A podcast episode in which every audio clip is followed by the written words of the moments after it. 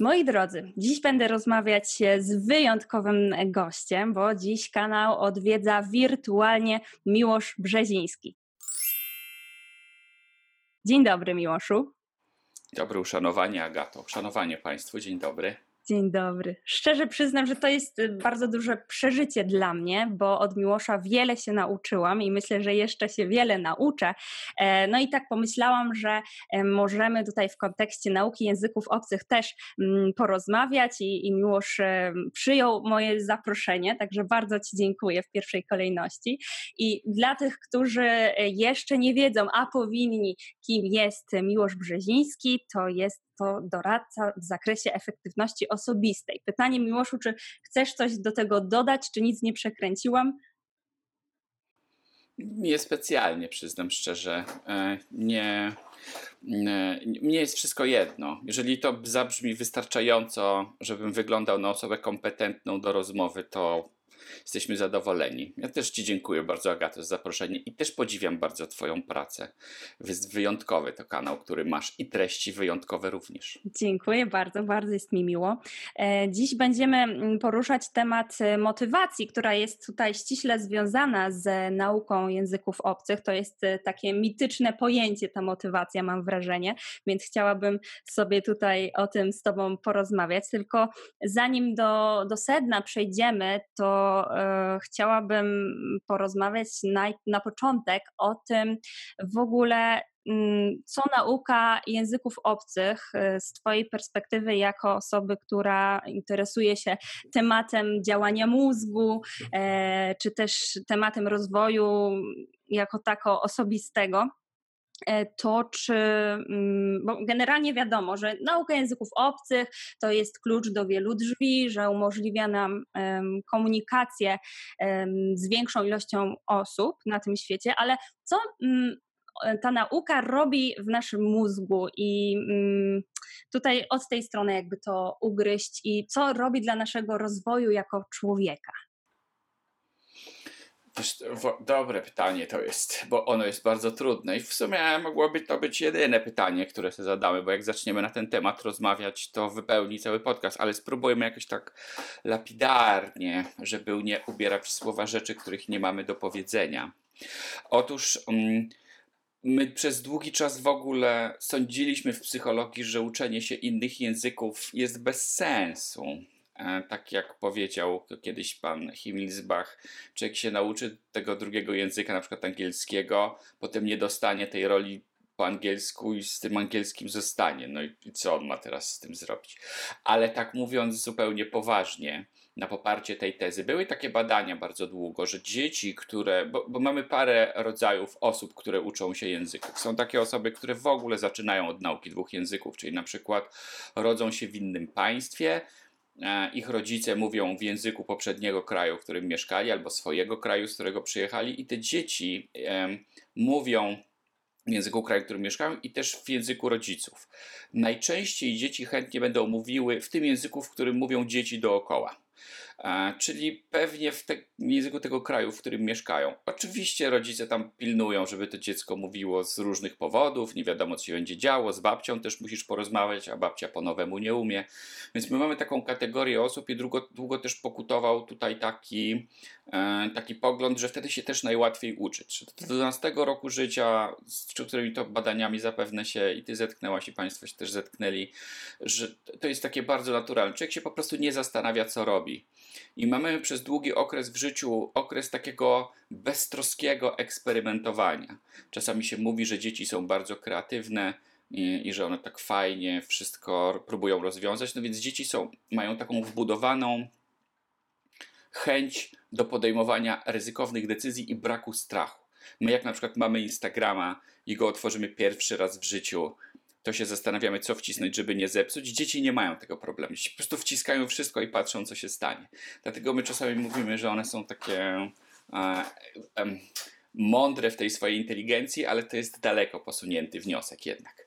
To dopiero z czasem tworzy się ten rodzaj inteligencji, która pozwala wyciągać trudniejsze wnioski, ale on też obudowany jest trochę rosnącym w naszym życiu lękiem przed kosztami potencjalnymi, czyli my się już boimy ryzykować, boimy się trochę źle wypaść. Dzieci na początku nie boją się źle wypaść. E, naśladują, śpiewają, chcą być strażakami, aktorkami, mają tam są wzrostu siedzącego psa, a chcą zostać modelkami, tak jakby nie, nie ma problemu, nie? Dzieci uważają, że to w ogóle jak sobie coś postanowią, to się da. I ten początek dlatego jest też pewnie dla nauki języków prosty, bo jak już się później zorientowałaś, jedna sprawa to są różnego rodzaju kwestie techniczne, a druga sprawa w języku, tak jak w każdej jednak praktycznej w dużej mierze umiejętności, to po prostu trenowanie. I to trenowanie mentalne, żeby mi przyszło do głowy mniej więcej to słowo, które chcę powiedzieć, albo w ogóle jakiekolwiek w okolicy. A druga sprawa, to potem w mojej głowie ten język już załóżmy jest jako tako, a potem próbuję coś powiedzieć i słyszę, że to nie działa i w ogóle nie z tym akcentem i nie z tymi głoskami, które powinny być wypowiedziane, dlatego że to już jest literalnie praca mięśni, które to mięśnie jak zwykle trzeba precyzyjnie wykształcić. No krtań jakby na to nie patrzeć, jej główna praca polega na pracy mięśni, więc ja muszę, tak jak i w crossficie, i w podnoszeniu ciężarów, w szydełkowaniu, w, we wszystkim, w śpiewaniu i w języku także. Ja po prostu te mięśnie muszę wyćwiczyć. Ale od pewnego momentu w życiu my już się też znowu zaczynamy bać, że źle wypadniemy. Że to będzie słychać. Zresztą w Polsce przez długi czas pokutował taki system edukacji, który raczej wpompowywał w nas w tak, takie przekonanie, że jeżeli popełnimy chociaż jeden błąd, to już jest wszystko w piach. To w ogóle my musimy, zanim cokolwiek powiesz, to musi być idealny gramatycznie, bo jak nie jest idealnie gramatycznie, to koniec. Nie? I my już trochę, mam nadzieję, z tego wyrośliśmy. Nie wiem na ile w szkole, bo dawno tam nie zaglądałem, ale w takich popularnych kursach na pewno. Każdy, kto podróżuje po świecie i mówi w jakimś języku, widzi na przykład wręcz z angielskiego, to się wszyscy śmieją, bo mówią, że językiem międzynarodowym jest niepoprawny angielski. Że poprawnie po angielsku to w ogóle mało kto mówi. Większość osób mówi tak sobie, ale klei, nie? Bo jak ktoś tam powie strażak gasić pożar wczoraj, to my zrozumiemy o co mu chodziło. Może nie musimy być mega precyzyjni w takich sytuacjach, bardziej wtedy, kiedy piszemy ustawy, albo chcemy się jakoś literacko wykazać, albo chcemy robić badania naukowe, no to one wymagają precyzji, ale w takim normalnym języku, w którym chcemy z kimś pogadać, czy żeby było mu miło, no to jednak bardzo pomaga. A niestety po raz kolejny sprawdza się tutaj taka zasada, że jeżeli chcesz coś robić dobrze, to musisz tego robić dużo. I do języka akurat ma to zastosowanie, pewnie też do tego dojdziemy. I my w drugim etapie, jeżeli zaczniemy się uczyć nieco później, już obudowani tym wszystkim, co się dzieje, to trochę zaczynamy brać ten język za bardzo na rozum, jakbyśmy tak mieli znowu podwórkowo powiedzieć, żeby trochę zgeneralizować. Próbujemy go bardzo tak zrozumieć, o co chodzi. Fajnie jest rozumieć język, bo to jest jedna z zalet uczenia się języka i też odpowiedź na Twoje pytanie, bo my się uczymy język w dużej mierze determinuje nasze myślenie. On też pokazuje, jak my myślimy. Na przykład w języku polskim, tak jak chyba w wielu językach, nie wiem czy w jakimkolwiek jest inaczej, nie ma takiego sformułowania, które by mówiło w jednym słowie, że my się cieszymy, że ktoś odniósł sukces. To jest bardzo istotne z perspektywy psychologicznej, bo że, my, że nam jest źle z tego powodu, że ktoś odniósł sukces, to my mamy w każdym języku słowo. Jest to zazdrość, jest to jeden z grzechów głównych i każdy wie, że jest z tym ogólnie humanistyczny problem. Ale z tego, że my się cieszymy, że ktoś odniósł sukces, to nie wiem, być może Niemcy mają coś takiego, bo Niemcy słyną z tego, że na wszystko mają określenie, tak jak ich Schadenfreude, tak? Czyli, czyli, czyli moja radość z tego powodu, że komuś się coś złego przydarzyło, zwłaszcza jeśli ta osoba jest ładna, bogata, atrakcyjna i generalnie jej w życiu wychodzi, tak? My w polskim nie mamy takiego określenia, nawet unikamy okazywania tego typu emocji, że cieszymy się, że się komuś, kto z nami rywalizował, albo komu po prostu zazdrościliśmy się, wreszcie noga powinęła i Bozia mu pokazała, gdzie jego miejsce. Ale sam fakt, że my dostrzegamy, że w jakimś języku są jakieś sformułowania, daje nam szansę pomyśleć trochę inaczej. I mamy na to papier, czyli mamy na to badania. Jedną z zalet, która na pewno jest potwierdzona posiadania wiedzy o innym języku, jest to, że jak myślisz w innym języku nad swoim problemem, to myślisz inaczej niż w swoim. Najczęściej bardziej racjonalnie. My w swoim rodzimym, rodzimym języku najczęściej jesteśmy bardzo zakopani w taki emocjonalny przekaz, aż, a sam fakt, że musimy słowa dobrać inaczej, czasem trochę niezbornie, bo nie możemy trafić precyzyjnie, tylko tak sobie dobieramy to, co nam przyszło do głowy w danej chwili, powoduje, że już myślimy o tym problemie inaczej. I nawet jest to jedna z technik rozwiązywania problemów czy podejmowania decyzji, czyli że się rozmawia w innym języku, jeżeli wszyscy tam ogarniają jakimś gremium. Mieliśmy natomiast taką wątpliwość, czy inne języki w głowie pomagają, bo okazało się, że w niektórych zadaniach osoby, które znają więcej języków, ma, mają dłuższy czas podejmowania decyzji. To jest taka, trochę taka historia. To oczywiście znowu naciągam, ale chcę użyć metafory, a trafniejsza nie przychodzi mi do głowy, jak wtedy, kiedy napiszemy na papierze zielonym flamastrem napis czerwony. I ktoś cię zapyta, jaki to kolor? I ty masz takie zwarcie na neuronach, bo nie wiesz, czy on pyta cię o literki, czy o kolor, którym te literki są namalowane. I ten przeskok prawdopodobnie dzieje się również wtedy, taka tak jakby z jednego bieguna na drugi, wtedy, kiedy my mamy różne rzeczy podobne w różnych językach. Ktoś nas o coś pyta i nam się nagle coś kojarzy i musimy się przywrócić. I pojawiła się taka teza, że to w sumie przeszkadza, że lepiej by było, gdybyśmy my te decyzje jednak podejmowali szybciej. Ale znowu, okazało się to być w dużej mierze efektem laboratoryjnym, dlatego że w życiu my takich decyzji jak ta podejmujemy niezmiernie mało właściwie bardziej nam pasuje to, że my potrafimy przeskoczyć na inną perspektywę, że potrafimy w inny sposób na to spojrzeć, a co pokazują z kolei badania osoby, które uczą się innych języków, z kolei dłużej i głębiej potrafią się skupić. Czyli jeżeli ich myśli gdzieś uciekną, to są też sprawniejsze w tym w przywracaniu ich e, na powrót. Dlatego był taki moment w badaniach, kiedy myśleliśmy, że to jest zły pomysł. Teraz jesteśmy w takim Nauka nie powiedziała jeszcze ostatniego słowa, więc jeszcze możemy sporo wymyślić. Ale jesteśmy w takim momencie, że to zasadniczo dla mózgu jest bardzo dobry pomysł, żeby uczyć się jakichś języków oprócz swojego. Trzecia sprawa, co do której na pewno mamy wiedzę, to to, że mózg wtedy w ogóle się wolniej starzeje. E, I to jest taki nurt, który trochę jest może nie za bardzo popularny ostatnio, bo my raczej wolimy szukać narzędzi niż się męczyć, czyli szukać takich pigułek, które załatwią nam różne rzeczy. Wolelibyśmy dostać tabletkę niż wkładać wysiłek w to, żeby nam cholesterol spadł. I tak samo jest tu. My w historii ludzkości długo wierzyliśmy w to w pierwszej kolejności, że praca nad własnym charakterem jest ważna. Czyli, że jak ja będę trzymał swoje życie w jakimś napięciu gumy, mobilizował się do pracy, mobilizował się do tego, żeby siedzieć prosto, mobilizował się do tego, żeby być życzliwym dla ludzi, nawet jak nie zawsze mi się chce, to, to jednak wypada tak robić, czyli wszystkie reguły związane z savoir vivre. E, to było na wokandzie, a od pewnego momentu, prawdopodobnie od lat 80., zaczęliśmy wybierać narzędzia, i, i myślę, że dzisiaj jesteśmy już trochę tym zawiedzeni. Okazało się, że same narzędzia bez charakteru niewiele dadzą. I dlatego też na początku Twojej wypowiedzi pojawiła się historia o motywacji, bo my się zastanawiamy, czy da się coś zrobić, żeby to się samo chciało, bez jakiejś głębokiej wewnętrznej pracy nad sobą. Być może tak, ale my nie umiemy jeszcze tego zrobić. E, czekamy, może kolejne pokolenia na to wpadną. I dlatego, jeżeli ktoś w ogóle tych języków się uczy, to trenuje głowę do tego, do różnych rzeczy trenuję głowę, bo nauka języka to nie jest podnoszenie ketla tam jakiegoś, czy podnoszenie, czy, czy, czy bieganie, czy coś innego, tylko nauka języku to jest czytanie w innym języku, rozumienie innych ludzi, teoria umysłu innych ludzi, wrażliwość literacka, no bo też musisz poczytać inne rzeczy, jakaś sprawność w poruszaniu się. Język jest akurat takim fajnym narzędziem, jak taka guma sportowa, którą możesz wykorzystać do różnych innych rzeczy.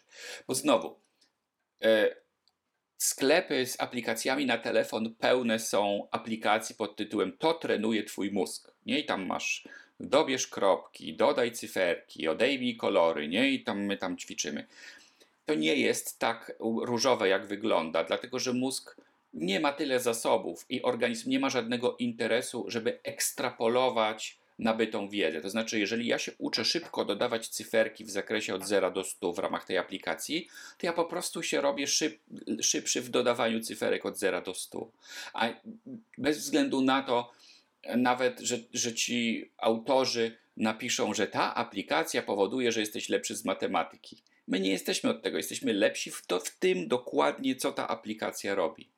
Więc takie aplikacje praktycznie to zawężają nasze możliwości mentalne, a nie je poszerzają. Tak samo jak fakt, że ktoś rozwiązuje krzyżówki, to jest ze wszystkiego lepszy. To jest lepszy z rozwiązywania krzyżówek. Tak człowiek się, jak mówią, mówili starożytni Grecy, uczy pisać przez pisanie i mówić przez mówienie. I język jest natomiast i nauka języka, ponieważ mm, to jest tylko takie godło pewnej grupy czynności która się wiąże i z interakcjami z innymi, i z kontaktem często z kulturą i sztuką jakiegoś innego kraju, inaczej myślącego niż my, który też jest ciekawy. Dam przykład, nie wiem czy to jest przykład znany, ale jedna z badaczek mm, teorii podejmowania decyzji mówi, że na przykład w naszej kulturze naturalne jest to, że nikt mi się nie będzie wtrącał. Tak? Moje ciało, tam moja wagina, moja wątroba, moje dziecko, nikt mi nie będzie mówił, jak mam to dziecko wychowywać ale na przykład ona pojechała do Japonii i w tej Japonii postanowiła się napić zielonej herbaty, gdyż nie po to jedzie się do Japonii, zwłaszcza kiedy jest się fanem herbat, żeby ich tam nie pić. No i pojechała.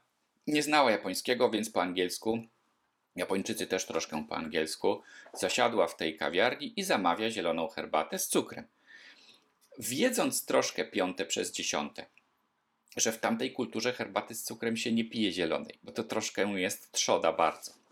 Więc podchodzi do niej kelnerka, która odbiera zamówienie i już po tym cukrze widać, że zamarła. Bo teraz trzeba będzie w takiej kulturze kolektywnej nie można komuś tego wprost powiedzieć, bo to by go wystawiało publicznie na a, pewne szykany, powiedzmy delikatnie. No więc mówi z cukrem, na co ta pani mówi tak, z cukrem, z cukrem. Zieloną herbatę, tak, odchodzi. Kiedy Pani nasza czeka na herbatę, okazuje się, że jej się nie doczekuje, bo przychodzi druga pani, druga inna kelnerka i tym razem wyraźniejszym angielskim mówi tak, czy z cukrem na pewno. Mówi, że tak. No więc ona też, kamienna twarz mina Spidermana odchodzi. Przychodzi szef sali. Tym razem, jak się okazuje. Pyta, czy zielona herbata, że z cukrem. On mówi, że bardzo mu jest przykro, ale sprawa jest taka, że u nas zielonej herbaty z cukrem, więc pani nie daje mu dokończyć, że oczywiście, że ona to wie, ale ona tu tyle przyjechała i ona przyjedzie z cukrem i to jest jej herbata, jej cukier i poprosi z cukrem. Na ile to jest możliwe się szczerząc, no bo nie wypada. No więc on odchodzi. Odchodzi i wraca i mówi, że niestety cukru nie mamy. Bardzo mi przykro. W ogóle. Na co pani mówi, dobra, to ja poproszę kawę, bo bez cukru nienawidzę zielonej herbaty. I pan odchodzi, wraca pierwsza kelnerka, przynosi kawę z cukrem. Na co ona się oczywiście oburza i zaraz zaczyna się zastanawiać, skąd to się wzięło. A wzięło się to stąd, że w takich kulturach kolektywnych, jeżeli jest jakaś ciężka decyzja do, podję do podjęcia, to jest oczywistym, że sama jej nie podejmiesz. Czyli kultura cię sama z nią nie zostawi. I to jest w dobrym tonie, żebyś ty sama z tą decyzją nie, nie została. Bo my wiemy, że w dużych emocjach ważne decyzje człowiek najczęściej podejmuje licho że musi się z kimś skonsultować i tam kultura wszystkich pilnuje. Więc ten kelner, szef sali, szef sali panie, które, e, panie herbaciarki, które tam były, woli, wolały wziąć na siebie bycie niespójnymi i wyjść na głupie, niż dopuścić do tego, żeby ich klientka zrobiła sobie wstyd w okolicy. I, I jak zaczynamy się uczyć obcych języków, to zaczynamy myśleć, że w sumie to nie jest do końca takie złe. Może trzeba by się było tam urodzić, ale zresztą tak mówią terapeuci, jak ktoś do nich przychodzi mówi, nikt mi nie będzie mówił, co mam robić. To oni wtedy mówią, ciekawe jak daleko zajedziesz w ten sposób. Tak, bo my jednak potrzebujemy, żeby nam inni mówili. I czasami rzut na inną kulturę, inny język, na to, czego w naszym języku nie ma, a gdzieś tam jak u Eskimosów jest dużo tych rodzajów śniegu, to my się orientujemy, że rzeczywiście jest wiele rodzajów śniegu, a nie tylko jeden śnieg. I co to w takim razie znaczy? Więc moglibyśmy powiedzieć, że tak mówiąc bardzo mm, obrazowo, my jak z takiej psychologicznej perspektywy, my nie widzimy rzeczywistości. Rzeczywistość, ona sobie jakaś jest. Jest w, ona trafia do naszej głowy rozbita na małe impulsy elektryczne, z których duża część się wygubia. I nasza głowa musi to jeszcze raz złożyć mniej więcej w to, co było na zewnątrz w tym czasie, kiedy to wpadało. Tak? To nie jest tak, że tam coś to wpada przez taką szybkę w środku prosto. Nie, nie, to jest rozkładane i montowane znowu. I jeżeli my widzimy coś ładnego, to znaczy, że nasz umysł miał możliwość zmontowania czegoś ładnego jeszcze raz. Czyli miał możliwość odkrycia detali, zobaczenia niuansów, zachwycenia się czymś, co było zaskakujące, czego nigdy wcześniej nie widział, nie spodziewał się. Jeżeli my nie mamy wiedzy na temat świata, względnie szerokiej, to nie widzimy też ładnych rzeczy bo nie widzimy, co w tym jest takiego ciekawego, co jest wyjątkowego. Nam, zresztą my nie reagujemy na świat taki, jaki jest, ale jaki nam się wydaje, że jest. Tak? Czyli patrzymy na jakiś kamień, a potem się okazuje, że dotykał go papież i to już jest zupełnie inny kamień. Więc język właściwie, można by powiedzieć, on ubogaca nasze filtry postrzegania rzeczywistości, czyli świat jest od tego ciekawszy. Nie patrzymy po prostu na murek, po prostu na Hiszpankę, po prostu na Hiszpana, po prostu na, nie wiem, na korridę i mówimy, że jest obrzydliwa, tylko widzimy skąd to się wzięło i widzimy, że jest pewien odcień szarości w tym, że to jest o wiele ciekawsze niż tylko po prostu to, co widać. Dlatego e, nauka języków jest ze wszech miar użyteczna, tak? bo ona jest zakorzeniona w takiej, na, w naszym poszerzaniu horyzontu na rzeczywistość. I nawet dla takiego przaśnego treningu warto to robić. Nawet jak ktoś trochę jaki, jakiś język, to warto, albo mu się podoba, jak on brzmi, bo niektóre języki to my mówimy, tak, że to jest ten język to brzmi jakby to był urzędowy język w piekle, nie? To my nawet nie możemy zacząć się go uczyć, bo jak sobie wyobrażam, że nasze usta miałyby to powiedzieć, to by nam się cofnął obiad. Ale niektóre są tak, że mówimy, Boże, ja chcę, żeby to tak, żeby tak brzmiało, jak ja się odzywam, nie? I tam trenujemy potem najpierw gramatykę, potem akcenty albo odwrotnie, jak to woli. Tak, tak y, często jest z hiszpańskim. Właśnie wiele osób, y, które zaczyna się uczyć, wskazuje na to, że y, obejrzało na przykład jakiś serial i spodobała e, się mu ta melodia sama hiszpańskiego mm -hmm. na przykład. I często tak, tak. obserwuję, już zmierzając e, powiedzmy do tej motywacji, e, to często jest tak, że ktoś przychodzi do mnie na lekcję, na przykład, albo e, zaczyna lekcję na YouTubie, bo obejrzało serial, e, spodobał e, się mu ten język, tak generalnie wpadł mu w tak, tak. No i ten zapał jest na początku bardzo duży i z biegiem czasu bardzo często jest tak, że on się wygasza i niektórzy po prostu porzucają tę naukę, mimo wielu korzyści, być może z których e, sobie zdają sprawę. I interesuje mnie to, czy my jako e, osoby możemy sobie wygenerować jakieś e, nawyki, które mogą nam pomagać w tym, żeby ten zapał trwał. I tu mnie taka też refleksja jeszcze przy okazji nachodzi, że przecież nam ten zapał mijać nie powinien, bo my zostaliśmy wytrenowani, takie oczywiście to jest moja luźna fantazja, wytrenowani mm, przez lata szkolne, tyle tej edukacji było, przecież my zdawaliśmy egzaminy, y, ktoś nas odpytywał. Powinniśmy, w cudzysłowie oczywiście, mieć już wyćwiczoną tą motywację, więc pach, ja tak, oglądam tak. serial, e, nie wiem, La Casa de Papel, podoba mi się, no to teraz będę się uczyć. Dlaczego tak jest? No, e, zacznę od początku, czyli w ogóle zacznijmy od tego, bo to jest fa fajny wątek z brzmieniem języka w ogóle, bo ludzie rzeczywiście często się zakochują w brzmieniu języka, na przykład hiszpańskiego albo na przykład portugalski uważają za wyjątkowo ładny, jeśli chodzi o, o to, jak on, jak on brzmi, jak się mówi, francuski też, niektórzy rosyjski, chociaż rosyjski nie ma dobrej tradycji, bo jak jakieś pokolenia musiały się tego uczyć, to potem czują obrzydzenie niezasadne, bo więc jest, jest taka grupa języków, która jest taka, bo język zresztą w ogóle i jego nauka, zwłaszcza akcenty, ma wiele wspólnego z nauką śpiewu. Uważa się, że ludzie, którzy nie mają dobrego słuchu, są, jeżeli mają się potem wtórnie uczyć jakiegoś języka, będą mieli kłopot, bo po prostu nie słyszą różnych rzeczy. Już nie mówimy o tym, że organicznie nie słyszą, tak? Bo są takie grupy języków, w których z kolei my nie słyszymy różnicy. Możemy powiedzieć tam dudu i się okaże, że Dudu to jest żona, a Dudu to jest kaczka. I my się zastanawiamy, gdzie tu jest różnica, a te osoby to słyszą. E, jest taka grupa języków, która nie słyszy różnic w głoskach dźwięcznych i bezdźwięcznych, ponieważ nie ma to u nich znaczenia.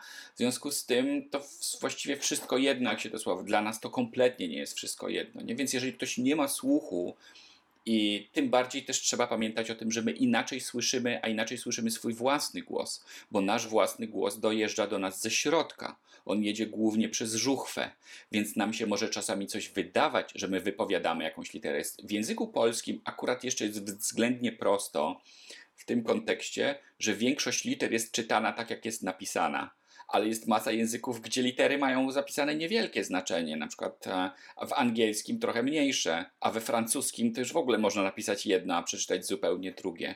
Więc my potrzebujemy takich na przykład osób jak ty, które powiedzą, jak to słychać, bo ja sam nie słyszę, to mnie się wydaje, że ja mówię e, bo jest napisane na przykład i, a ty mówisz, że cały czas słychać i, a powinno być słychać e jednak. Ja mówię, no co ty, przecież ja już tak mówię, że bardziej się nie, ty mówisz, da się, właśnie da, właśnie jeszcze bardziej to trzeba zrobić. I mówię o tym dlatego, że my często jak uczymy się tego śpiewu językowego, jak powinien wyglądać akcent. O, u nas na przykład to jest, wydaje mi się, nie wiem jakie ty masz obserwacje, duży problem Polaków, którzy uczą się obcych języków, że u nas nie ma krótkich i długich samogłosek. Tak. I że u nas my wszystkie samogłoski czytamy tak samo. A w, w, większości języków jest wielka różnica. Można przeczytać i, a można i przeczytać i to jest cały czas i, tylko dłuższe. I to jest zupełnie inne słowo. U nas nie. U nas jak jest i, to jest i. Ono jest zawsze takie samo, nie?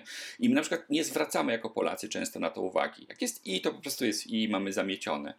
No, e, więc takie osoby są potrzebne i kłopot polega na tym, że my się potem boimy tego powiedzieć. Że to jest tak nienaturalne, że jak ja mówię coś powiedzieć z, powiedzieć z akcentem w obcym języku w restauracji, to już wiem, że to będzie takie nie moje. Że ja mówię, can I have a tea please? Albo Luxer, jak powiem, to brzmi bardziej naturalnie, jak, jakbym miał sobie przypomnieć Downtown, Downtown Abbey i powiedzieć tak, jak było tam takim British English albo Received Pronunciation, jaka tam jest, tak powiedziana, bo, bo to już będzie takie, ee, że już przesadzam.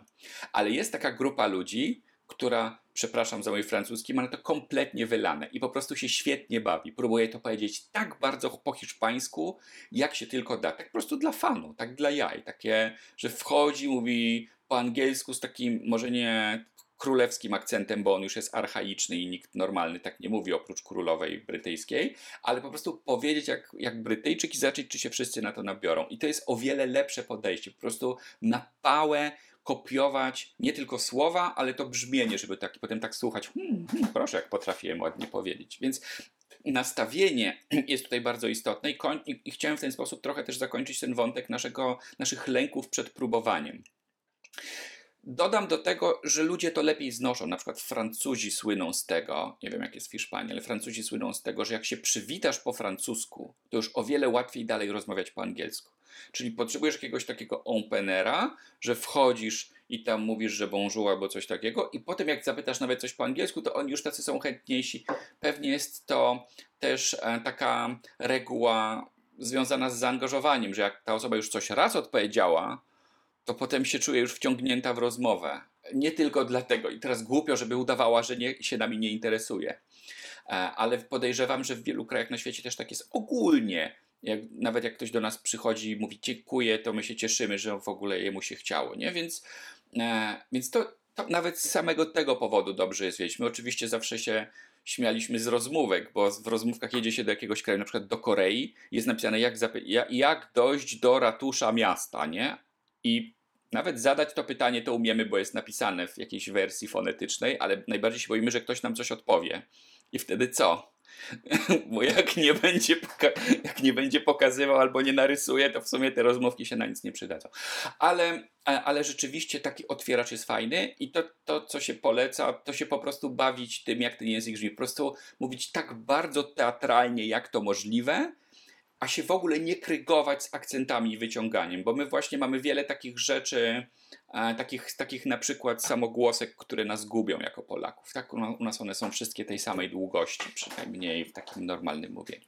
No dobrze, ale zapytałaś o motywację i przejdźmy do tego, bo to też jest ważna sprawa. E, i że nam się nie chce, a powinno, i że chodzimy do szkoły. W sumie ciężko powiedzieć, od czego zacząć, bo wszystkie trzy kwestie są mega istotne i bardzo ważne. Zacznijmy od szkoły. W szkole jest łatwiej z paru powodów. e, głównym powodem, który się wiąże z późniejszą motywacją, jest to, że ktoś nam każe i wszyscy dookoła to robią. Mm, pomimo naszej szczerej chęci, żeby nas wszyscy zostawili w spokoju i wtedy będziemy bardziej produktywni, niestety nie jesteśmy tacy. My jesteśmy gatunkiem bardzo grupowym. Jak nas wszystko, wszyscy zostawią w spokoju i nikt niczego od nas nie będzie chciał, to my najczęściej jesteśmy kompletnie bezproduktywni. Nic się nie dzieje w naszym życiu i w, nie przeszkadzałoby to nikomu pewnie za specjalnie, gdyby nie też to, że się źle czujemy. Gdyż znowu z drugiej strony, mimo naszej chęci budowania, umiejętności budowania poczucia własnej wartości na medytacji i moim wewnętrznym poczuciu, czy ja jestem dobrym człowiekiem, porządnym, czy nie, my, duża część naszej oceny poczucia własnej wartości bierze się stąd, że inni ludzie się cieszą, że my nie umarliśmy. Że my się im na coś przydajemy, że można się o nas wesprzeć, że podajemy im kawę, że się z nimi czasem pokłócimy, bo oni mogą przez to podjąć lepsze decyzje, w związku z tym my jesteśmy silnie oparci z poczuciem własnej wartości na, może to nie brzmi dobrze, ale nie jest dalekie od prawdy, nad, nad byciem użytecznym w okolicy. My też nasłuchujemy, co ludzie w nas cenią, co uważają, że w nas jest fajne i chętnie idziemy w tę stronę że mówią, ty to dobrze znasz języki, a ty ładnie robisz w Excelu, a ty ładnie szkicujesz, a ty tak się pięknie zajmujesz dziećmi. Nie od razu się oczywiście człowiek boi, że słyszy to po to, że wszyscy mu zaraz dzieci zwalą i będzie cały weekend z nimi siedział. Ale najczęściej jest tak, że my po prostu nasłuchujemy, do czego my się innym możemy przydać. I ten wymóg trochę spełnia szkoła. W szkole są deadlines i deadlines znowu nie lubimy ich, ale pokazują badania, jak deadline jest, to praca jest nie tylko napisana z większym prawdopodobieństwem w terminie, ale jest też lepsza. Dlatego, że to właśnie ograniczenia takie zewnętrzne na nas bardzo pozytywnie wpływają, jeśli chodzi o mobilizowanie się. Zobacz, że to nie jest cały czas chcenie. To nie jest tak, że mi się to chce zrobić. Ja po prostu czuję się w pewnym sensie w obowiązku, zobowiązany, jeżeli chcę być wiarygodny, bo powiedziałem, że coś zrobię, że tak trzeba. Wygląda na to, że na tym lepiej budować niż na motywacji. Dlatego, że my wyrośliśmy, odkąd zaczęliśmy się zajmować psychologią, mieliśmy problem odwrotny. Ludziom się wmawiało, a w sumie zrobiły te początki psychoterapii literalnie sam Sigmund Freud, że im się chce, zwłaszcza kobietom, a się im nie powinno chcieć, bo to nie wypada. I to zostało nazwane histerią. Była to jednostka chorobowa, dziś już nikt tego tak nie traktuje. Nie istnieje coś takiego jak jednostka chorobowa, ktoś nazywa? Histerią, że nie wiem, że kobiety są wyuzdane i chcą się bzykać, ale przecież nie powinny. I to je tam w ogóle rozkojarza i je demontuje i one ryczą po nocach i się histeryzują. Zaniechaliśmy. Na szczęście nie poszliśmy w tamtą stronę, bo okazało się to kompletnie nieprawdą, ale być może wpadliśmy w drugą nieprawdę, która w dużej mierze zebrała takie wielkie żniwo w postaci i zdiagnozowanej przypadłości, i okolicznych przypadłości, które nie są chorobami, i nazwaliśmy je ogólnie depresją, czyli tym, że mi się nie chce, a powinno. Czyli teraz z kolei żyjemy w czasach, że nam się cały czas powinno chcieć, a jak się komuś nie chce, no to się powinien zgłosić do specjalisty. Wydaje się, że ani jedna, ani druga wersja nie jest poprawna. Że to nie jest tak, że nam się cały czas powinno chcieć. Że ktoś nam czasem nie chce, to nie powinniśmy mieć z tego powodu wyrzutów sumienia. Pytanie jest też z, z tym związane takie, co my w ogóle powinniśmy w życiu robić i po czym to poznać. I znowu myślę, że temat miłości jest każdemu bliski, o ile od niepamiętnych czasów raczej mm, związki były aranżowane, co dziś nam się wydaje prymitywne czyli że pojawiał się swat, czyli taki konsultant, i ten konsultant dobierał partnera na podstawie tego, co będzie ważne w związku, kiedy my wysikamy już wszystkie endorfiny, czyli tam od dwóch do czterech lat. Co wtedy będzie istotne? Będzie ważny poziom wykształcenia, system wartości, czy, rodzice, czy rodzice są z tego samego poziomu ekonomicznego, czy się szanują ci rodzice, bo to też jest ważne. Tak, takie rzeczy, takie normalne już jak się tam trzeba kibel umyć, czy iść po ziemniaki, nie? co się robią istotne. Jakie mamy podejście do wychowania dzieci? Czy w jednej rodzinie rodzice żyli osobno, a w drugiej mieli ten sam e, miejsce pracy, ten sam sklep na przykład i siedzieli na głowie? To było wiadomo, że ciężko będzie tym małżonkom się dogadać, bo jeden e, był przyzwyczajony do domu, w którym nie ma zawsze kogoś z rodziców, a w, a w drugim wszyscy ciągle jeździ, jedli wspólne posiłki. Jak tak o tym pomyślimy, to każdy, kto przeżył więcej niż parę lat w związku, myśli, że to nie był w sumie taki głupi pomysł. I tam raczej, mimo wszystko, związki w związkach aranżowanych partner postrzegany był trochę jako los, który mi został zesłany. Tak jak matce dziecko w naszej kulturze. No jest tak, że ja swojego, ja swojego dziecka mogę uważać, że moje dziecko jest dziwne, albo są takie matki, co nie lubią, ale to jest ciągle moje dziecko. Tak? Jest, jest, to, jest takie, to jest większe niż to, co mi się chce. A w dzisiejszych czasach my mamy taki pomysł, że jak ja kogoś zobaczę i mam motyle w brzuchu na jego widok, to to jest znak, że całe życie mi się z nim poukłada. To, nam, to, to jest bardziej naiwny pomysł w takim razie. No bo niby skąd? Ja kogoś pierwszy raz widzę na oczy. Ja nawet nie wiem, kto to jest. On może być kogoś podobny. Mógł się ubrać dzisiaj jak Jennifer Aniston kiedyś, albo jak nie wiem, Billie Eilish, a mi się akurat teraz podoba, albo nie, nie, to w ogóle może mama mu kazała, albo wujek, albo idzie gdzieś, albo się tak wystylizował, bo co, nie, nie wiem, a ja go widzę i mówię, o, Bozia mi daje znak. I tak samo jest tu. My mamy zbyt duże zaufanie w tym, co nam się przez chwilę chce, a niestety emocje mają tendencję do wygasania. Czyli jeżeli ja, mnie się coś zachce, to ja na tym nic nie zbuduję. Dlatego mówi się, że na motywacji niewiele da się zbudować. Czy wiesz, jak podejmę jakąś decyzję pod tym skoczę z dziesiątego piętra bez spadochronu, no to pewnie wystarczy chwila nieuwagi, żeby się na całe życie wkopał. Ale jednak większość decyzji w życiu da się poprawić i my się boimy podejmować złych decyzji, bo trzeba je będzie poprawiać, ale o podjętych takich decyzjach, co do których się myśleliśmy, że są dobre, a się pomyliliśmy, widać, że nie ma z tym problemu. Że czasami chce się uczyć języka, jak sama zauważyłaś, po paru dniach, tygodniach czy miesiącu, czyli wtedy, kiedy się kończą te wszystkie nisko wiszące jabłka bardzo często, nie? Kiedy już tak, kiedy już trzeba zacząć włożyć wysiłek, bo już kot, pies, dzień dobry, do widzenia jestem miłość, potrafię powiedzieć. Zaczyna się to, to ja wtedy, a nie, jak tak, to ja nie. I szukam znowu jakichś nisko wiszących jabłek, gdzie krzywa oczenia będzie bardzo duża. I jest to jakiś taki sposób na życie. Póki ktoś nie robi ludziom krzywdy innym, to naprawdę sobie może tak skakać, nie ma problemu. Ale zakładając, że ja mam poczucie, żebym chciał jednak ten język umieć, ale nie mogę się zmobilizować, to odpowiedź jest taka, że nie ma co za bardzo liczyć na to, że mnie się będzie cały czas chciało. Mnie się będzie chciało i będę miał takie momenty w życiu, że poczuję, o fajnie, ile ja już umiem, to już jest lepiej niż w zeszłym roku, ale potem w piątym, szóstym, siódmym roku nauki to będę miał poczucie, że właściwie ja przez ostatnie dwa lata prawie nic nie zrobiłem, że ja prawie tak samo umiem, bo poziom mistrzowski charakteryzuje się bardzo wolnym postępem. Na początku jest super, wszystko ekstra, a potem się zastanawiasz, czy ja już w ogóle nie dojechałem do sufitu, czy, ja już, czy to już jest, czy cały czas mi mówią, że ja brzmię jak, nie jak Hiszpanka, tylko jak imigrantka z Hiszpanii, która teraz mieszka w Nowej Zelandii. To już trzecia osoba mi tak mówi. No ile ja jeszcze lat będę to słyszała? To już się pewnie nigdy nie zmieni, nie? I albo, no, no tam różne są takie przykłady, ale zawsze tak jest i w języku to widać ewidentnie, że my w pewnym momencie widzimy, że to idzie coraz wolniej, że my już rozumiemy mniej więcej, co ludzie mówią, że rozumiemy nawet jakiś taki trudniejszy tekst, który jest napisany, a potem jedziemy do jakiegoś kraju, to znowu jest pierwsza bariera, zapomnieliśmy o niej powiedzieć i okazuje się, że Hiszpanie w ogóle nie mówią tak po hiszpańsku, jak my mówiliśmy z Agatą tutaj na YouTubie, tylko że oni mówią tak, że mówię, które to było to, co to jest za słowo, co on teraz powiedział, e, albo pojedziemy na południe Hiszpanii, okaże się tam w ogóle jeszcze inaczej. To jest to samo dokładnie z językiem angielskim. Ludzie uczą angielskiego my name is Miłosz, a potem jadą i jest y, y. I tak człowiek patrzy, i patrzy na, na, paszport, czy jest w tym samym kraju, w którym, którego języka się Niemcy, dokładnie to samo.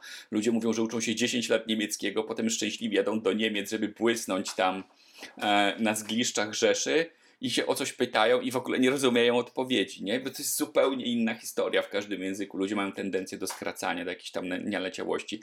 I znowu okazuje się, że my tyle pracy włożyliśmy i to znowu spala naszą motywację, bo to ja powinienem był być może tu przyjechać po prostu od razu, albo uczyć się od native'ów, albo robić coś tam zupełnie jeszcze innego, nie? Żeby to zadziałało. Więc mamy dużo takich demotywujących w nauce języka, zresztą tak jak każde inne, jak wpływamy na szerokiego przestwór oceanu i zmieniamy akweny, w których baraszkujemy, takich demotywujących historii, dlatego na, na, na motywacji nie ma za specjalnie e, co bazować. Natomiast na czym jest. I szkoła trochę pokazała, na czym jest, i ta miłość trochę pokazała, na czym jest, i wyprawy do Niemiec, e, żeby pozbierać truskawki, a podszlifować język, też pokazują, czym jest, dlatego to nam się wszystko przyda. Bo po pierwsze, do trzymania motywacji warto jest funkcjonować w grupie. E, żeby cyzelować, my najczęściej powinniśmy pracować sami, ale żeby nam się nie odechciewało, powinniśmy pracować z kimś. Czyli warto zaplanować sobie taki system pracy, w którym ja trochę jestem z innymi ludźmi, na przykład takimi, co się uczą. Żebym nie widział, że nie sam się uczę, że wszyscy rozmawiają, że mi może idzie powoli, ale nie idzie mi najwolniej ze wszystkich, że już parę osób odpadło, a ja proszę jeszcze nie odpadłem że pojawiają się jakieś nowe osoby, a ja mogę powiedzieć, że już tutaj parę lat jestem i, się uczę i dobrze mi idzie. I my dokładnie ten sam efekt uzyskujemy w naukach kwestii związanych z intelektem bardziej, jak i czysto fizycznych. Czyli na przykład, jeżeli chcemy cyzelować technikę jakąś tam sportową, to umawiamy się na zajęcia indywidualne z trenerem, ale jeżeli nam się odechciewa, to powinniśmy także pilnować, żeby dwa na przykład razy w tygodniu iść na grupowe zajęcia. Żeby tam posiedzieć w szatni, ktoś nas poklepie, powie cześć, co tam miłość, widzę, że dzisiaj coś nie tak, chodź, pogadamy. A, mówię, a ja powiem, nie, nie mam siły nawet ćwiczyć dzisiaj, to posiedź, tak sobie po prostu pobędziemy razem. Więc dla procesów motywacyjnych rzeczywiście i zobacz, że wiele osób, nie tylko ze względów finansowych, takie, których się zajmują e, ćwiczeniami, kulturą fizyczną, jogą i tak dalej, robi takie swoje społeczności.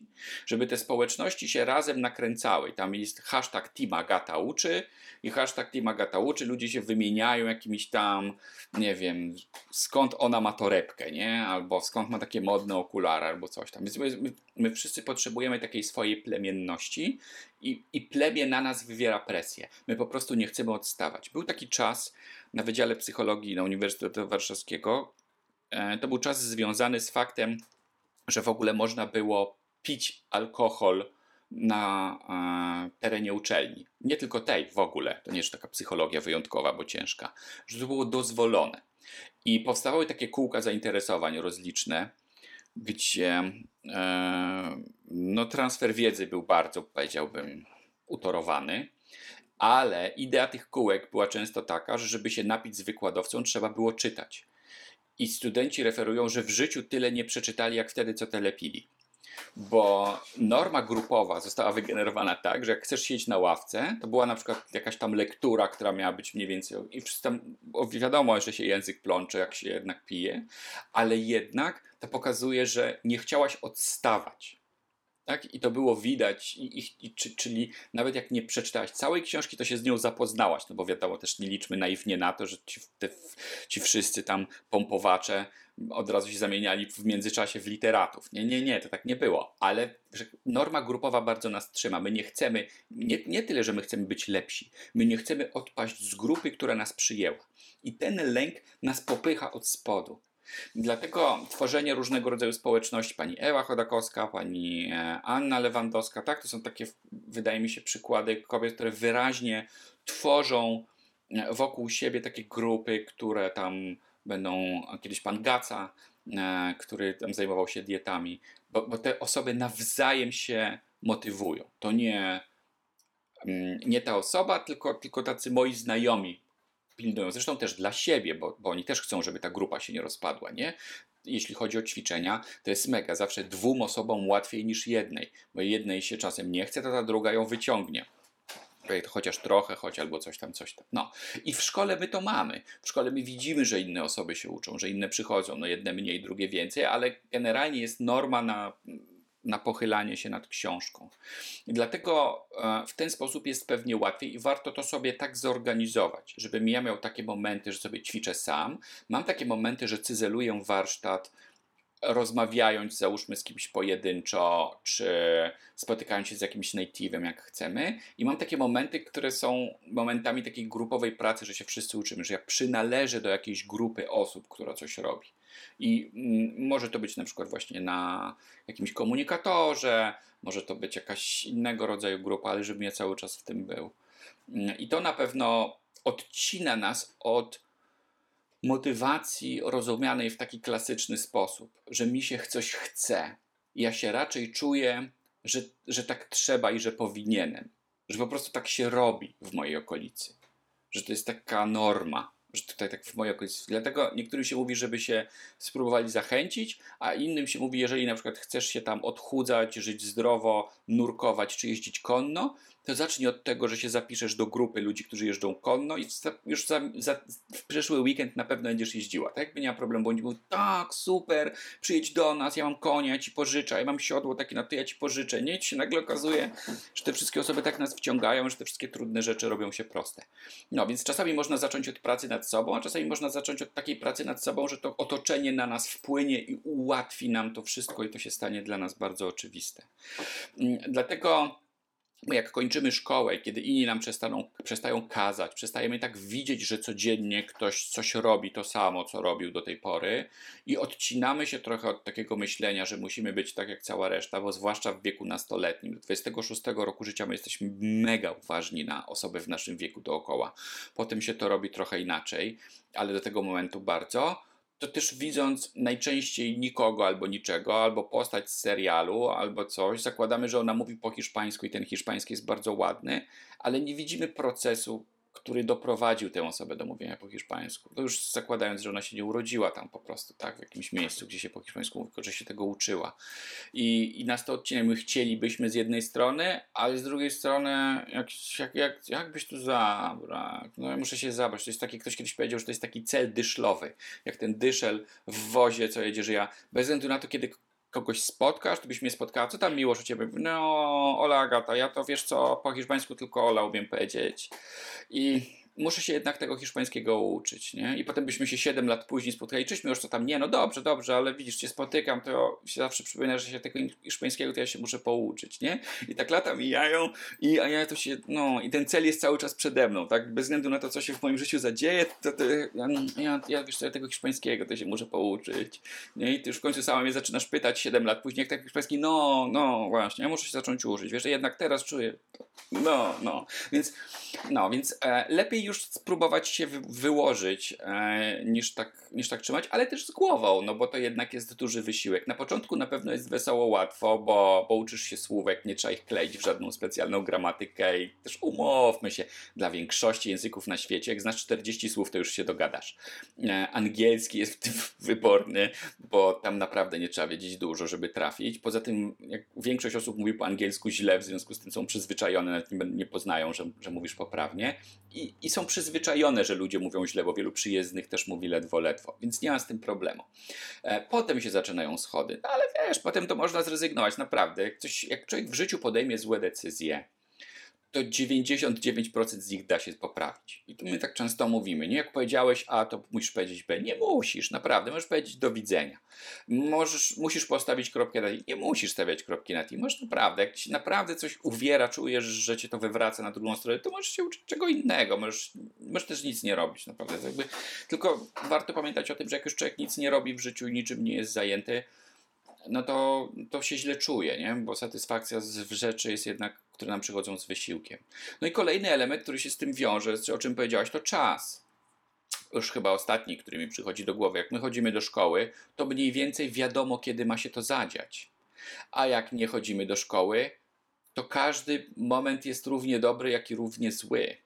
Jak mówi pewne mądre przysłowie, w życiu nigdy nie ma dwunastej, jest albo za pięć dwunasta, albo pięć po dwunastej. No i to jest tak, że albo dobra, zaraz usiądę, tylko tak jeszcze posiedzę, dobra, o, tu jeszcze tak zobaczę, bo takie mi się otworzyło, to zobaczę, a potem, o, teraz to już nie ma sensu w ogóle, dobra, jutro, jutro, nie? I, i znowu, więc um, znowu reguła raczej wprowadzania takich, takich, takich procedur jest albo, żebyś uwiązać na, jakimś, na jakiejś zewnętrznej mm, takim polerze e, cumowniczym, czyli na przykład ja się z Tobą umawiam co tydzień albo dwa razy w tygodniu na konsultację i sam fakt, że jestem z Tobą umówiony co czwartek już narzuca, jakiś rytm. Mnie się trudniej miksować z czegoś, do czego się zobowiązałem, to nie jest tak, że nie dam rady, bo są tacy, co i wtedy dadzą radę, ale co utrudnią, tak? Ziarnko do ziarnka, tak homeopatycznie dokładam różne utrudnienia. Poza tym wiem, że ty czeka, że to jest jakaś praca, że coś tam zabokowałaś.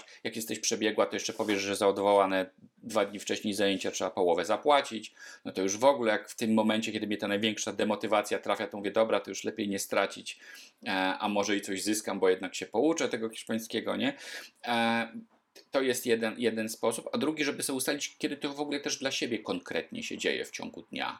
Że ja na przykład mam jakąś aplikację od słówek przed snem, przed drzemką, jak wstanę, ale jeszcze nie dotknę stopami podłogi. Jest wiele takich, e, nawet apek na telefon, które pozwalają ci ustalić, ile ty czasu na to poświęcisz. To jest na przykład 2 minuty, 2,5, 10 słówek, 15, że tylko przeczytam, nie? Tak działa. I, i tak, taka sytuacja jest niezła, ale znowu e, to nam za bardzo w pewnym sensie technikalizuje naukę języka. Mm, to jest fajne i to, jest, to trochę przypomina naukę muzy muzyki. U nas się uczy muzyki najczęściej dzieci od tego, że daje im się bębenek, bo tam na bębenku to każdy, może ktoś nie wceluje, ale to już grubo wtedy. E, większość na bębenku zadziała, a tymczasem warto często uczyć ludzi muzyki w taki sposób, że najpierw w sprytny sposób daje im się coś zagrać. Czyli dzieci jedne dostają bębenek, drugą fujarkę, że wystarczy grać jeden dźwięk, trzecie trójkąt, czwarte pianinko, i piąte to samo pianinko i mają nawzajem. I jak to wszystko razem się zadzieje na pierwszej lekcji, to one nagle grają muzykę, jakąś melodię. Widać, że są takie po prostu, że aż im krew z mózgu odpłynęło i wtedy im się to wszystko zabiera i dajesz im znowu bębenek. I one chcą szybko dojść do tamtego momentu, nie? Chcą, przypominają sobie, że to do czegoś większego służy. I dlatego znowu nic tak nie pomaga w nauce języka jak imersja. I jeżeli człowiek ma taką możliwość, to ty też zresztą to polecasz, żeby warto, żeby oglądał seriale. Warto, żeby oglądał seriale z podpisami w języku, w którym ogląda, bo to pomaga. Warto, żeby wyjeżdżał do kraju i mówił po prostu cokolwiek, żeby się e, odciął to jest trening czyni mistrzem. Na początku człowiek jest zażenowany własną podstawą, postawą, że to jest wiocha, że on próbuje naśladować jakiś akcent, kiedy ma piękny rosyjski akcent w hiszpańskim, e, ale w ogóle, żeby się od tego odciąć, po prostu jechać na pałę, żeby próbować tak być tak hiszpańskim, że po prostu nikt hiszpański jeszcze taki nie był jak ja, żeby tak jechało jak trzeba. I i się niczym nie przejmować dookoła, żeby czytać też komiksy. Komiksy są bardzo fajnym źródłem nauki języka, bo komiksy mają wiele takich slangowych powiedzonych sformułowań, dialogów można się trochę domyślić z obrazka. Są często niedocenianym źródłem, już pomijając fakt, że komiksy są też gałęzią dziedziną sztuki, ale że komiksy są przez to bardzo fajne. I, i właśnie nie oglądać filmów z podpisem w języku swoim czy angielskim, jeżeli są, jak ktoś zna jakiś angielski, a uczy się na przykład dodatkowo hiszpańskiego, tylko żeby oglądać w tym, co tam jest, żeby w razie co móc się poratować, ale niekoniecznie, żeby słuchać w ogóle tej melodii i jak trafi się na słówko, które się zna, to zaraz chcę pomyśleć, czy ja je tak samo na przykład wypowiadam. Nie? I, I, to jest ta cała zabawa, że im więcej zabawek sobie dostarczysz, tym bardziej twoja głowa, bo, bo my tak czasami mówimy siermiężnie, mózg nie może się pokapować, czy coś jest ważne, póki to się często nie powtarza. On jest tępy, on nie jest taki, że my mu coś mówimy, hej mózgu, mózgu, najważniejsze jest to być porządnym człowiekiem, mówi, a dobra. Zobaczcie Państwo, ile jest w życiu takich rzeczy, że my wiemy, Wiemy, że trzeba zdrowo jeść, wiemy, że trzeba się wysypiać, my wiemy te wszystkie rzeczy, że warto być miłym, też wiemy, nie? Wiemy, to wszystko wiemy, ale jakoś tak potem nie wychodzi za bardzo, jakbyśmy otwieramy usta i węże i jaszczurki wypełzają. Więc jak my chcemy zwrócić naszej głowie uwagę, naszej, naszym procesom transformującym, że coś jest ważne, to tego po prostu musi być dużo w okolicy. To mogą być postity, seriale, komiksy i tak dalej. I jak my się w tym bawimy, to nagle się orientujemy, że jesteśmy w tym całkiem nieźli. I to jest fan, i to jest zabawa. I wymyślamy sobie jeszcze jeden sposób, żeby jakoś tam dotrzeć. Z czego apki w telefonie wcale jakoś tyłka nie urywają specjalnie, muszę powiedzieć, bo mając z nimi kontakt, wiem, że są znaczy tam są różne możliwości. Można tam z jedną czy dwie sobie dobrać. Można sobie też postawić na przykład, e, są takie słowniki, które czytają słowo tak jak trzeba, ale jest um, nie wiem jak jest z hiszpańskim, ale wiem na przykład, że z angielskim jest taki serwis, który się nazywa youglish.com od YouTube i English. I on, jak wpiszesz jakieś słowo po angielsku, to on z filmów na YouTubie wyszukuje ten fragment, który zawiera to słowo, żeby usłyszeć, jak ono brzmi w całym ciągu w zdaniu. Nie? I na przykład takie zabawki są. I coś włączasz i się okazuje, że nikt nie mówi leave tak jak my po polsku, tylko przedłuża jeszcze bardziej niż byśmy myśleli. Nie? No, więc żeby y, można sobie tak pow, powpisywać i, y, i tam potem e, i sprawdzać. Więc mm, takich narzędzi jest sporo, ale im, im, im więcej, z im większej liczby różnych stron do naszej głowy dociera ten język w różnych wersjach, tym on tym ten mózg się czuje taki osaczony, że w końcu stwierdza, kurna, no to jest coś, do, do, te, do czego trzeba wytworzyć jakieś miejsce, które się będzie tym zajmowało. Bo jest tego tyle, że jednak nie wolno mi już tego dłużej ignorować. E, no ale do tego dochodzimy z czasem, nie? Natomiast być może im szybciej, tym lepiej. Nie? Im większy, im bardziej to jest takie zabawne, wesołe i widać w tym jakiś większy sens i użyteczność, tym łatwiej nam naszą nieświadomość, nie tą freudowską nieświadomość, tylko taką normalną, taką z psychologii poznawczej nieświadomość, łatwiej nam przekonać, że to jednak jest coś, czym warto się zająć. Ale wiesz, jak ktoś chce się uczyć tak tylko sobie o, tak sobie dla zabawy, no to też w sumie nie jest nic złego, nie? Bo to zawsze jakaś tam ważne, żeby coś się działo, no. Dokładnie i bardzo mi się podoba to porównanie tych różnych e, aplikacji, rzeczy, czy też aplikacji stron do zabawek, że rzeczywiście im więcej tego jest, tym później e, to się staje bardziej takie oczywiste dla nas i się staje też często częścią naszej no. codzienności na przykład. I... Na przykład e, ludzie często, przepraszam, że ci przerwę, bo to jest z tej samej bajki, uczą się tekstów piosenek na pamięć, bo teksty piosenek mają takie gotowe frazy które są takie, wiesz, ja pamiętam jak się kiedyś zespół Roxette śpiewał It Must Have Been Love, to dopiero jak się zacząłem uczyć czasów, to zrozumiałem, że w tym zdaniu o co jakby chodzi z gramatycznej perspektywy i to się stało moje flagowe zdanie do tego czasu przeszłego właśnie. Że jak za każdym razem się staram którego użyć, to dzięki tej piosence to jest właśnie to. Więc uczenie się piosenek na pamięć i śpiewanie z tymi artystami też jest mega fajne i też jest, też jest właściwie, no śpiewanie jest ekstra, nie? Tak i wiele osób właśnie czerpie bardzo dużą przyjemność z tego i momentalnie e, to się im zlepia, że okej, okay, nauka nauką, ale to jest dla mnie fajne, to jest przyjemne, więc ja to będę powtarzać i, i rzeczywiście no. piosenki, piosenki to jest ekstra narzędzie.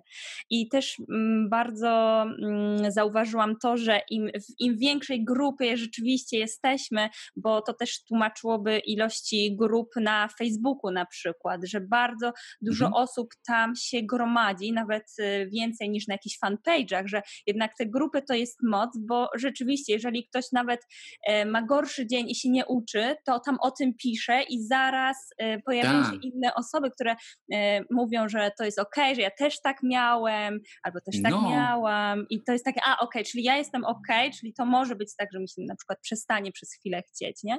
I to jest ekstra. Tak, tak i że często są takie osoby, które już z tego na przykład wyszły, i opowiadają albo co z tym zrobić, albo że wystarczy przeczekać, albo że to o niczym nie świadczy. Wiesz, to jest coś, co my.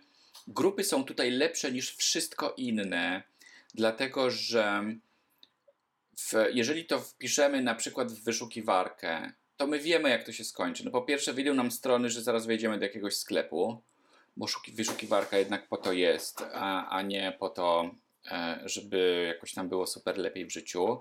Po drugie, algorytm wyszukiwarkowy chętnie promuje wiadomości przerażające, więc to chyba wie każdy, kto szukał symptomów choroby. Wpiszesz, boli mnie palec i cała pierwsza strona jest o tym, że moją ciotkę też bolał i umarła. A, a dopiero właściwie na grupie pracujemy nad taką normą grupową, że wszyscy się wspierają nawzajem że to przejdzie, poczekaj dwa dni, czasami trzeba sobie zrobić dzień przerwy, a czasami trzeba coś. Takie te, te grupy dotyczą różnych osób, jazdy konnej, tam związków, gotowania, jest przecież masa grup o gotowaniu, nie? O, o, nauce język, nauka języków nie jest tutaj wyjątkowa, więc i ludzie się dzielą, i ty myślisz, że boli cię ten palec, ale nie szkodzi. Że to, to nie, dodaje, nie dostarcza ci to lęku. Mówią, poczekaj dwa dni i przestanie, nie? Albo idź do tego i tego lekarza, on się zna akurat na palcach. No, więc mm, ten, ta, ten interes, ta intencja, którą ma grupa, jest szlachetniejsza niż intencja wyszukiwarki. Dlatego bycie w grupie, która się czymś zajmuje, jest na pewno lepsze. No i zresztą Facebook je hołubi bardzo przecież, tak? Facebook ma mnóstwo narzędzi do budowania grup, zresztą robi to specjalnie, ale, ale tam też my z tego korzystamy. No i tylko ważne właśnie, żeby z tym samemu nie zostać, nie? Żeby, żeby, że, że mnie się nie chce, myślę, że to może był zły pomysł, a na przykład się, i ja się wstydzę przyznać, bo myślę, że to tylko ja no to najczęściej właśnie na grupie się znajdzie zawsze takich parę osób, co się przyznają. Ja też z ulgą stwierdzam, że to nie tylko ja, chociaż ja nigdy tego nie napiszę, bo przecież na grupie jest masa osób, które się nie odzywają.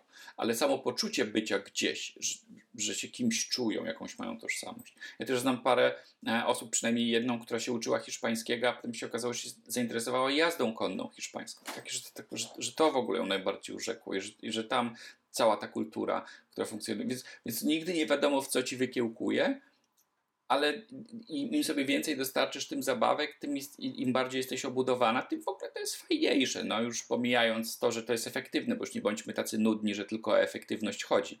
Ale drugiego życia nikt nam nie da. Więc mając szansę, to daje większą przyjemność umieć jedną rzecz lepiej i się dobrze nią bawić, wydaje mi się, niż tak wszystko po troszku. Wszystko takie, jak się czasem brzydko mówi, syndrom kaczki, tak? Że biegam, latam, pływam, nurkuję, ale wszystko dość średnio mi wychodzi. I już nie mówię o rynku pracy, nie? że na rynku pracy my raczej szukając kogoś konkurencyjnego, szukamy kogoś, kto jest w czymś dobry konkretnym, a on powie tak, no ja w Excelu jestem taki średni, ale mam jeszcze 15 rzeczy, w których jestem średni, także ogólnie polecam, jakby kran tam ciekł Państwa w firmie, trzeba było pożyć glazurę, czy hiszpański, czy Excel, to ja trochę wszystko umiem, nie? To, to pracodawca powie, nie, nie, ja po prostu szukam kogoś, kto jest dobry w hiszpańskim, a od Excela mam kogoś, kto jest dobry w Excelu, tak? A od do, glazur, do glazury zamówimy kogoś, kto jest dobry w kafelkach, nie? No, więc ogólnie bycie dobrym w czymś się opyla, oprócz tego, że satysfakcjonuje i daje a, dużo takich pozytywnych przemyśleń. Świetnie, jej, mega dużo informacji. Ja myślę, że każde, każdy coś tutaj dla siebie znajdzie, także y, pięknie Ci dziękuję za to, że się Też dziękuję za zaproszenie. tutaj nam y, popodpowiadać kilka rzeczy. E, I, i zapraszamy e, oczywiście do, do wysłuchania całości.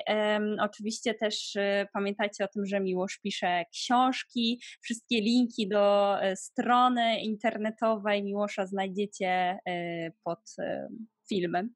Także ja serdecznie polecam. I Dziękuję bardzo. bardzo Pamiętajcie dziękuję. też, że Agata uczy.